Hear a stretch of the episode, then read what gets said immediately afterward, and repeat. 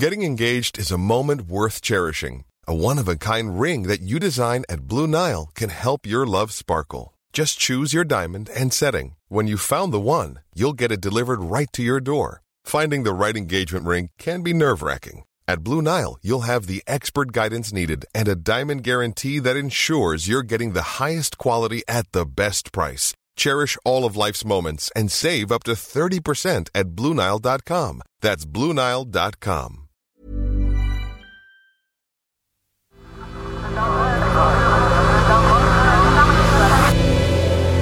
The Sense Maker.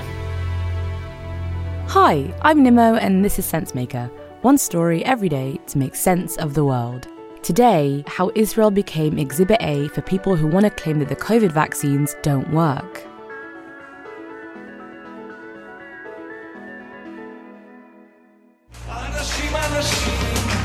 A day of hope and celebration in Israel as people here receive the first doses of the Pfizer BioNTech vaccine. When the global vaccine rollout began, Israel was the belle of the ball. Within a month, more than a quarter of its population had gotten their first dose of the COVID vaccine. Now it's around 60% of the whole country and about 85% of all adults. It became a real life show and tell for how good the vaccine was. A study of 1.2 million people in Israel back in February found that people who'd been vaccinated were 94% less likely to get COVID with symptoms. And the number of cases plummeted from around 10,000 cases a day at the start of the year to just double figures last month. Israel's success looked like it was going to pull the rug from under vaccine skeptics. But something's changed. A new variant has come along, the Delta variant, and some of the skeptics think they might have been proven right after all. They've got a new focus, something called breakthrough cases. Now, concerns are growing in Israel after some fully vaccinated adults got infected with the coronavirus. So, breakthrough cases are the ones where people who've been vaccinated catch COVID anyway. And there have been some pretty startling takes, not least from a cardiologist in the US. But the Delta variant really is not responsive at all or protected at all by the vaccines. And in the Israel, they estimate right now from the Israel health authorities that the vaccine efficacy rate is only about 60 to 70 percent. There's no reason right now, no clinical reason yeah. to go get vaccinated. Now, that's a really big claim, definitely not one to take at face value. So here's my question. What does Israel's data show us, and should it make us worry about how good the COVID vaccines actually are? All right, let's now shift our attention to some pretty concerning news that's come in from Israel in what is being said to be a major blow to the efficacy claims of the Pfizer BioNTech COVID 19 vaccine. Over 12,000 people who were inoculated with the Pfizer vaccine have tested positive for coronavirus in the state of Israel. Israel is recording its highest number of daily new infections since March. And to pick one representative day, the 13th of July, 53% of the people testing positive were fully vaccinated. Alongside that, there's another study from Israel which seems to show that after two doses, the Pfizer vaccine is only 40% effective at reducing the chance of you getting COVID with symptoms. That sounds like a lot to worry about. Well, not really. It's actually much more complicated and more interesting than that. Life is made up of many gorgeous moments. Cherish them all, big and small, with Blue Nile. Whether it's for yourself or a loved one, Blue Nile's unrivaled selection of expertly crafted fine jewelry and statement pieces help make all your moments sparkle. Blue Nile's experts are on hand to guide you, and their diamond guarantee ensures you get the highest quality at the best price. Celebrate a life well lived in the most radiant way and save up to 30% at BlueNile.com. That's BlueNile.com. It is true that Israel is seeing more infections now than it has for a while, but it was starting from a really low base. The daily average is now about 1,400. Back in January, it was well over 8,000.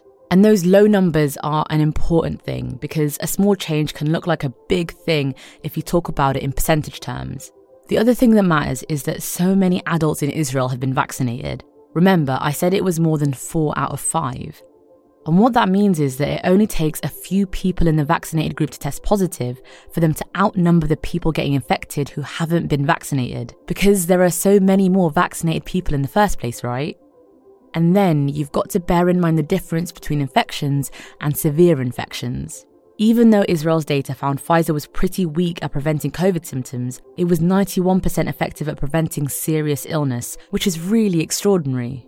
And by the way, there was a different study, one that was sponsored by Public Health England, which found that the Pfizer vaccine was 88% effective at protecting against catching COVID and having symptoms. The vaccine skeptics aren't saying much about that.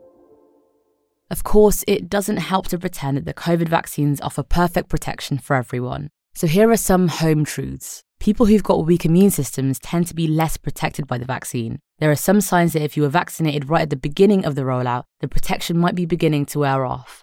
And while communities are still only partially vaccinated, there's always the chance of a variant emerging that will dodge our vaccines. But the real life data that we have from Israel well, it's telling us that against the Delta variant, the vaccines are still working very well indeed. That being said, it won't stop the country being used as a case study by people who want to doubt the effectiveness of the vaccine. As Israel opens up into the glory of normal life before nearly any other country in the world, its COVID cases will inevitably go up, just like they are in the UK. That means there will be plenty more data and a lot more opportunities for people to twist it to fit their arguments.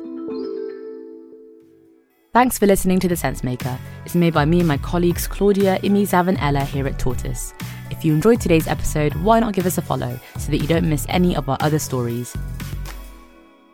Today's story was written and produced by Xavier Greenwood.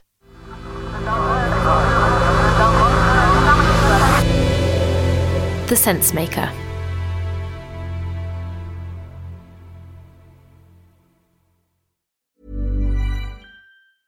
Hello, I'm Giles Whittell, Tortoise's deputy editor. On the News Meeting podcast, we try to make sense of what should be leading the news with three guests who each pitched the story they think matters most. And once a month, we record a live episode in our newsroom.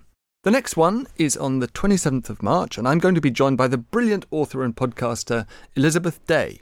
To come to the event and tell us what you think should lead the news, go to tortoisemedia.com forward slash book. That is tortoisemedia.com forward slash book.